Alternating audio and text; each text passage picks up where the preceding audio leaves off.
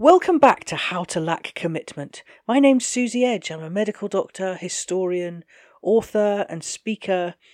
Whichever one of those you're looking for today, I prefer to see them all wrapped up in one bulging dumpling kind of packet.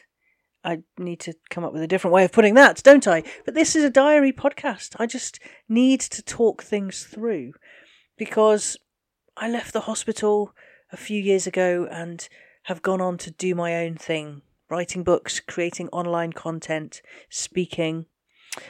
And on my mind quite often is this idea, this thing that somebody said to me once in the hospital.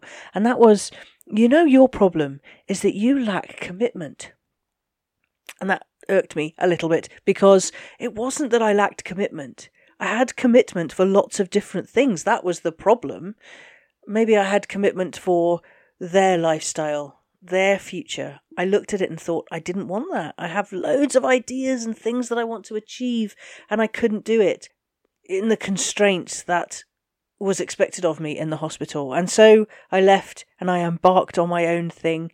And now here I am trying hard to, well, one of the goals I have is to achieve the same level of income that I would have had should I stayed in the hospital. And I say that quite specifically that I would have had, because obviously that the salary of a hospital doctor goes up incrementally every year, although they're having a lot of problems at the moment. It was something that I had targeted if I was to work for myself. So we're not talking about going, oh yeah, this is my diary podcast about how I'm going to become a millionaire.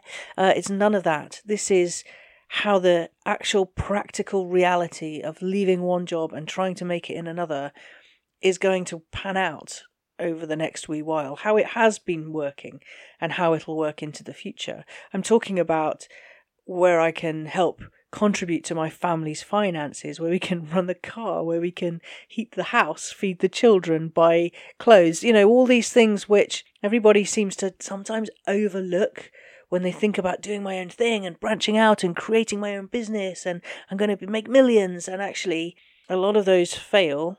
And for me, my first target, my first aim is to be at a point where I would have been where I was had I stayed in my hospital job. And so that's what I'm up to. That's where I'm at.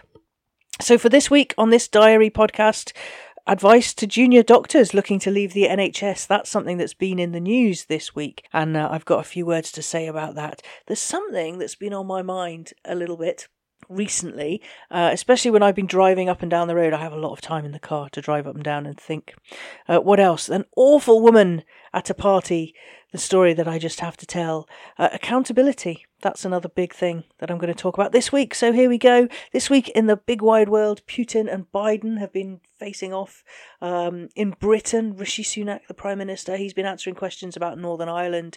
And locally, here, the village, I don't know, to be honest, because I've not left the house. I've hardly left the house because I've been really, really busy.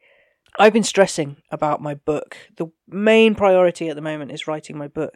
And that's why I haven't been making the podcast, you know, since Christmas, I guess, or before Christmas, because it has been a really sustained effort and it's been hard. I'm not going to deny it. I mean, this is a diary, so this is, you know, this is where I'm at. It's been really hard. I underestimated the effort and time that it was going to take.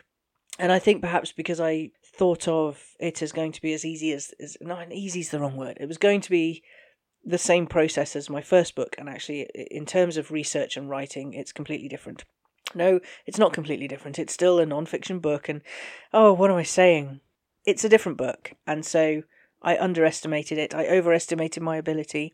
When I look at how much time I've got, I often count in days, and I think about how many words I suppose I can get done in a day, or how many chapters I can work on in a day. And what I always forget to do is take out of the month of days the days where I have to make a dash to school to pick up the children who are sick, or we have to go to the city, which is a whole day trip, or somebody's invited us to a birthday barbecue or whatever. Those life things I often forget to factor into the amount of days that I have left in a project. And that's a lesson. That's a hard lesson that I've really only just properly learned this week because I've had to really take stock One thing that was very helpful was that, see, the work in progress has just been titled, the chapters in it have been titled body parts, so nose, ears, stomach, feet, whatever.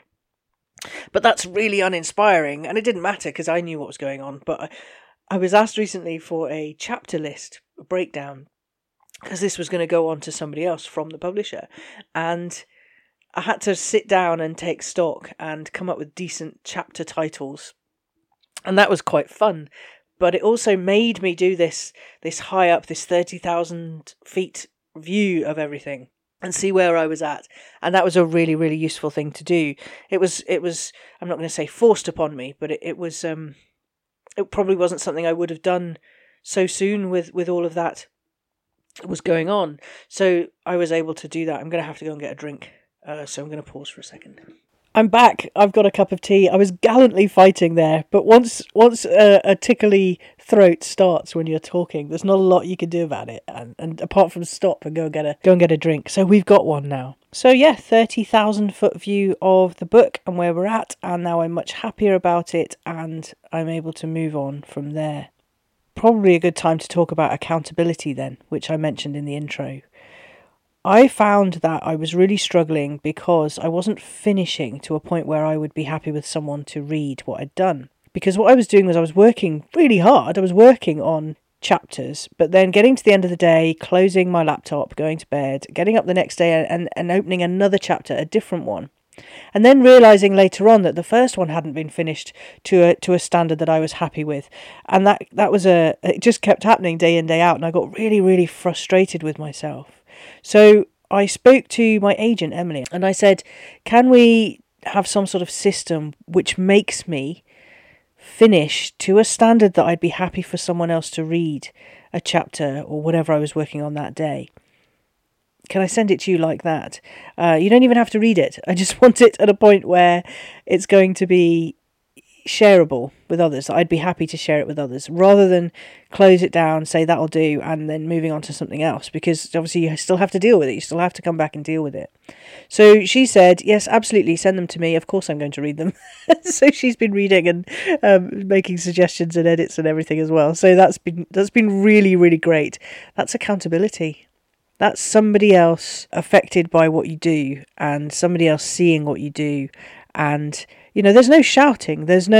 She doesn't pick up the phone and say, where's the next one? What are you doing? I haven't seen it for a day or what have you. There's none of that. It's just, well done. What's next? This is good. What's next? Keep going. Glad it's working. Somebody else there makes a huge difference. And the thing about writing is that everyone talks about how writing is a solitary process, but it has to be solitary. I was not at home the last 2 days. I was somewhere else and I was trying to do a bit of work, but there was somebody else there who kept talking to me, and you can't take things in well and make decisions and change and create and process, etc., when somebody else is talking to you about something completely different. It's just really hard.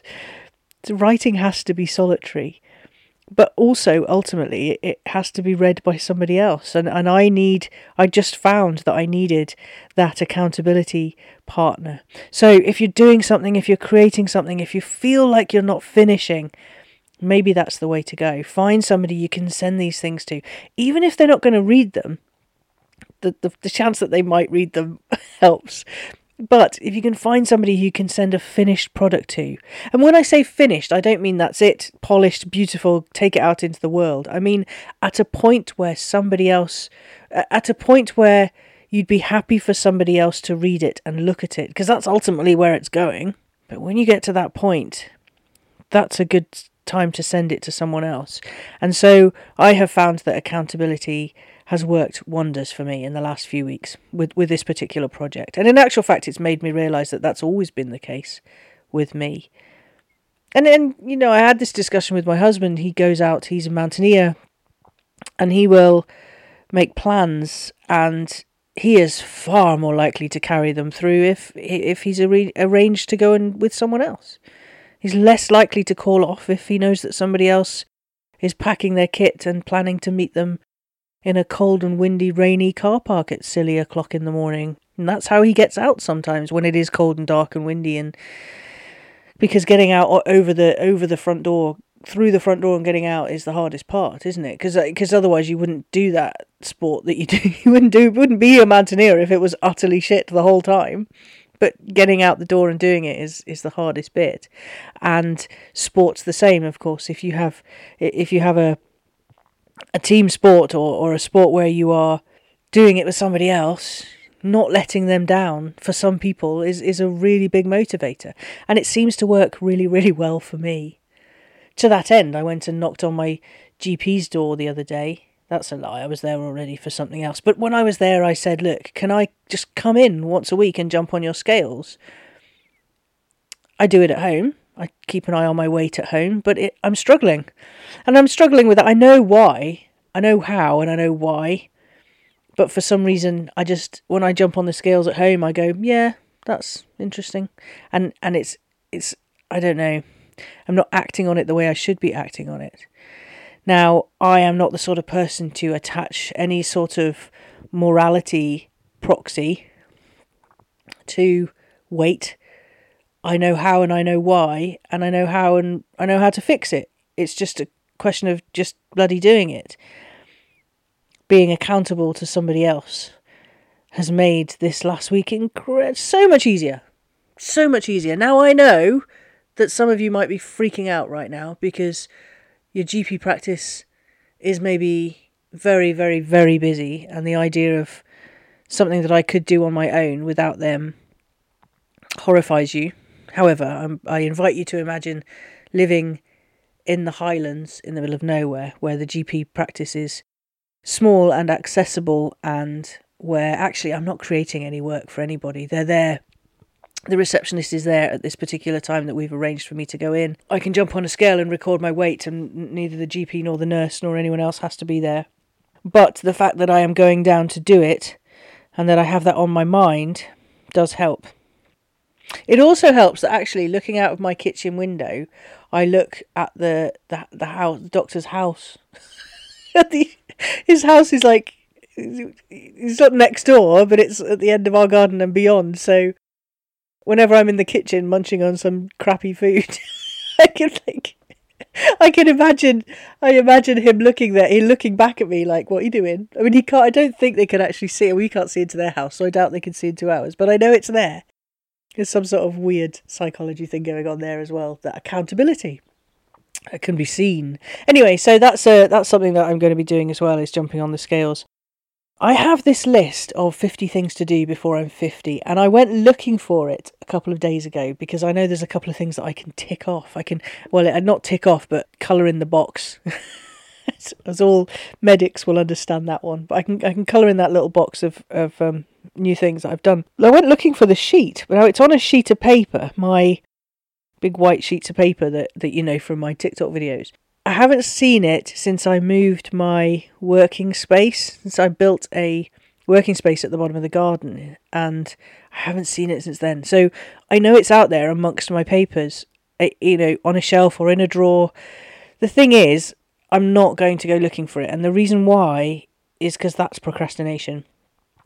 I'm not going to procrastinate by searching every bit of paper in my study and...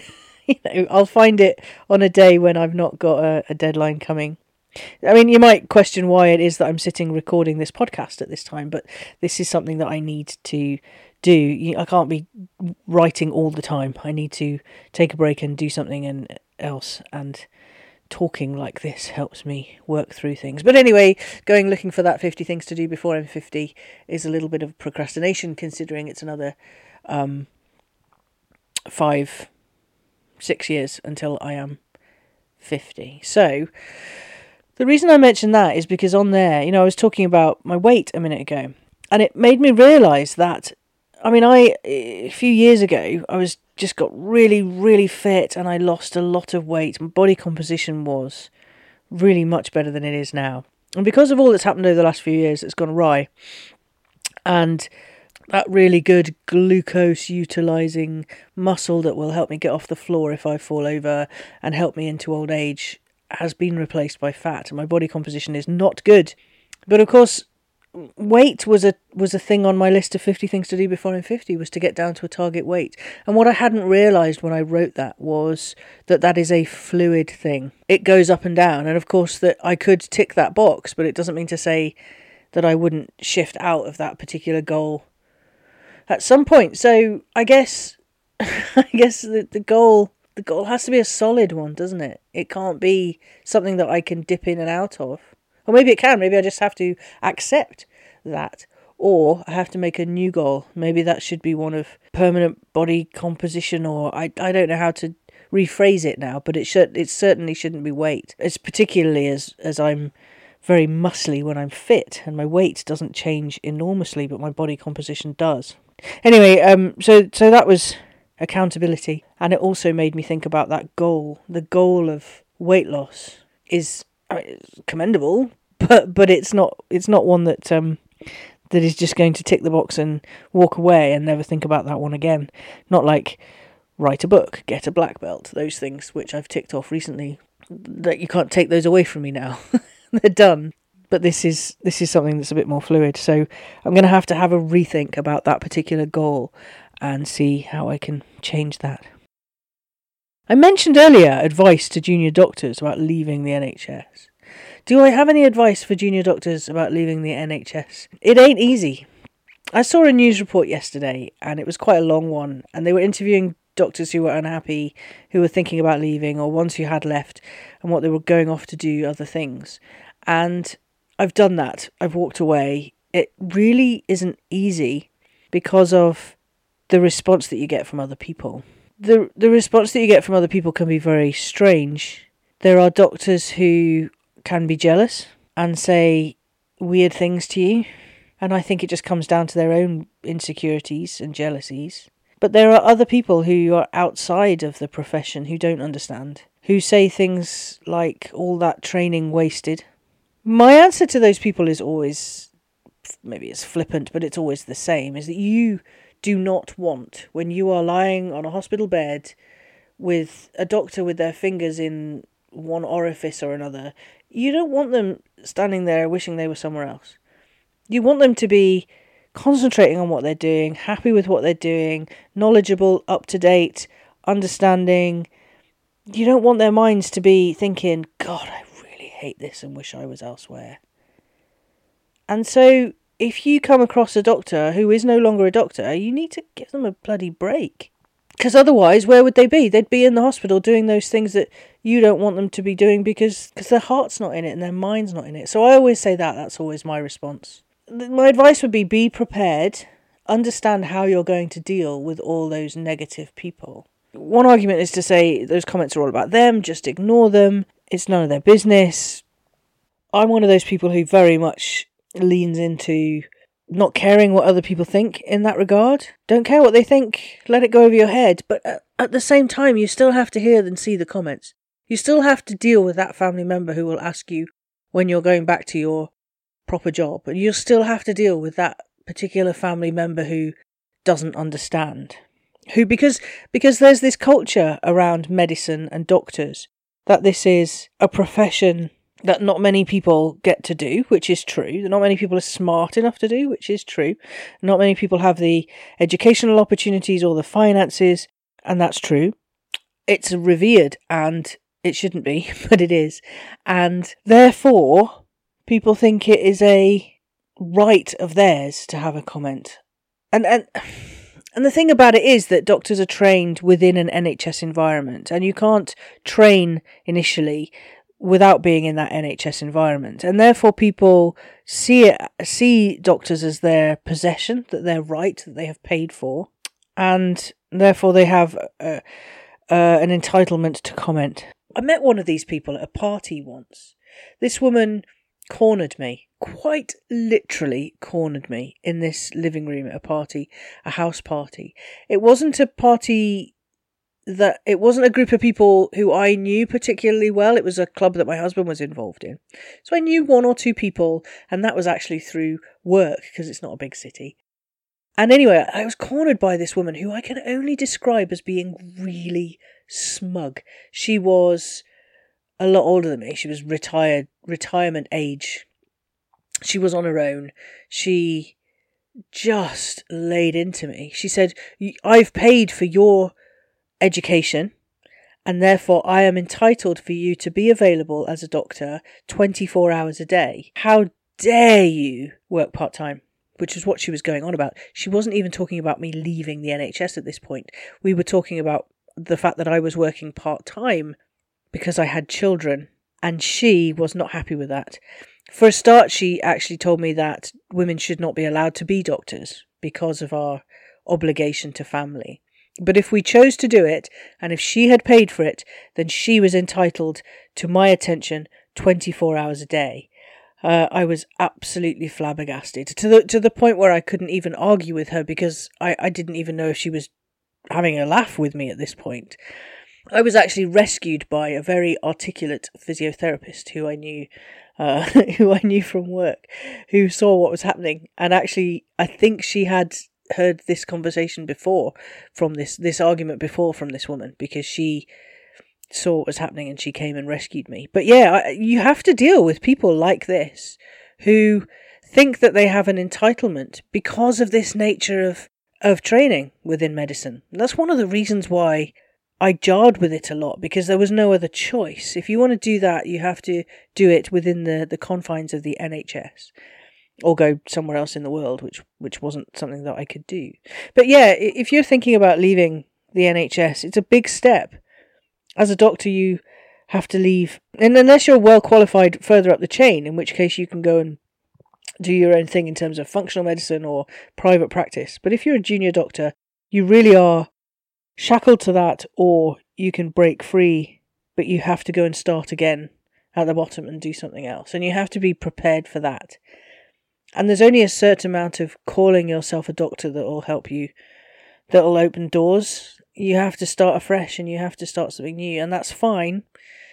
But my advice would be prepared for all the weird stuff that you're going to come up against. People and their opinions can be really very strange. There's something that's been on my mind a little bit lately, and it's something that I haven't thought through to the end yet, but it's something I've been wondering about. And that is whether or not I do this particular thing which annoyed me about somebody else. And this somebody else is a woman that I used to work with.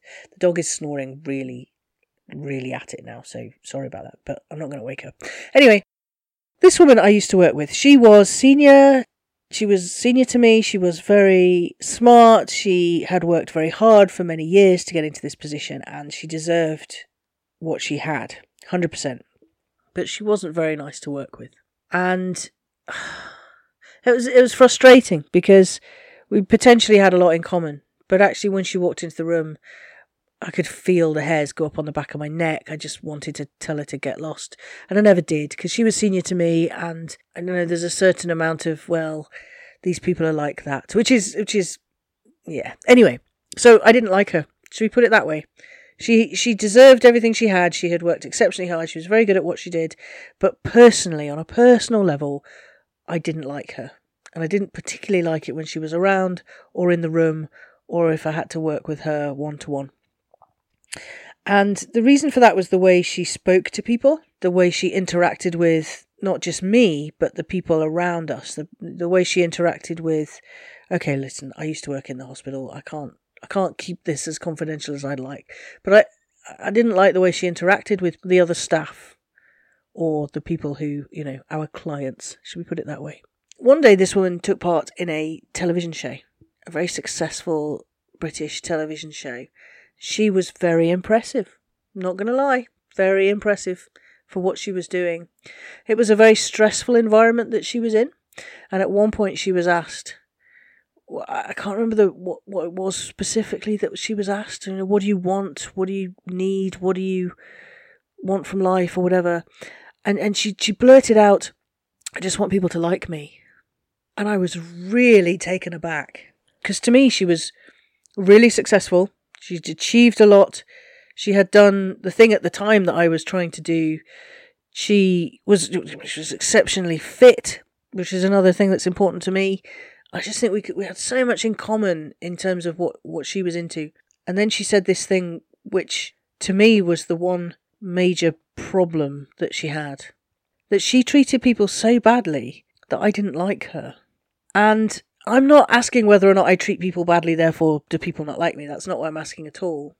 I'm asking, is there a thing that I do which goes against what I really want? Because in that really stressful environment, in that difficult moment, in that point where she was really put to it and she was asked, she was, I just want people to like me. That was the truth. That was the deep down truth of it all.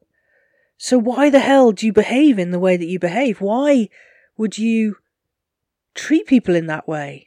And is it, I don't like it when people say sabotage. I think it's often used badly, that word, you sabotaged yourself. I don't like that. But she was doing something. She was doing something day in, day out that had the opposite effect of what deep down inside she really wanted to achieve. And I've been questioning, do I do that? And if I do that, what is it? What is that thing that I do? And that's just superficial at the moment. I say I've been questioning it. It's really superficial. I need another car journey to sit down and have a think about, is there something that I really, really care about? And how is it that I might be going about it the wrong way? How is it that I might be doing the opposite? How is it that I might find that one thing that I really care about and get back to it? So that's it. Maybe I have to have a think about what are the things that I really, really care about, the goals that I have, the things I want and want to achieve, and how is it I might be working against them? Because it obviously happens. That was actually only a couple of days. That thing only happened a couple of days before I left that role and never saw her again. So maybe she's reflected and changed as well. I doubt it. But, maybe she doesn't need to. Maybe everything else is working just fine. But, we got to the truth, I think. And I want to make sure that there aren't things that I really, really want that I'm not, I don't want to say it, sabotaging. So this is where we are. I'm going to have a think about changing the name of the podcast to something that I don't have to explain so hard every time I mention it. Junior doctors, if you're going to do it, if you're going to leave, do it. But just have a think about how you might manage all of those expectations from other people. What's been on my mind lately? What am I doing to get in the way of what I really, really want? Accountability. That's been big in the last couple of weeks and will continue to be big for me going forward. And the book. I'm just going to go back to the book. Today, I'm writing about scurvy. I love scurvy. I think I might want to write a whole book about scurvy. I don't know how, that's a bit niche, isn't it? I don't think that'd go down well with my publishers because it's not jumping out with the idea of worldwide popularity, is it? A book about scurvy. But maybe with my persuasion techniques I might be able to convince everybody that what they really want to read about is bleeding, swollen gums and teeth falling out and skin blackening and falling off. Anyway, I'd best get back to my book. In the meantime, you can find me on TikTok, although I've been a little bit quiet because I've been working hard. On TikTok at Suzie Edge, on Instagram at Suze.edge, on Twitter at Suzie Edge. I'm still having a Be Real ban, but you can find me on YouTube as well. If you're listening to this on YouTube, thank you so much. If you're listening to this on podcasts, then again, thank you. But please do have a think about listening on YouTube and to my other videos on YouTube, because I'd really like to get the figures up for that so that I can start earning from it. I know it comes down to that in the end, but that's what it is. Subscribe, follow, like, do all those things. Rate and review. I'd really, really appreciate it. And if you want to throw me a couple of beans to keep my throat in working order for the next podcast, you can do so at ko-fi. So that's ko.fi/Suzie Edge. Bye for now.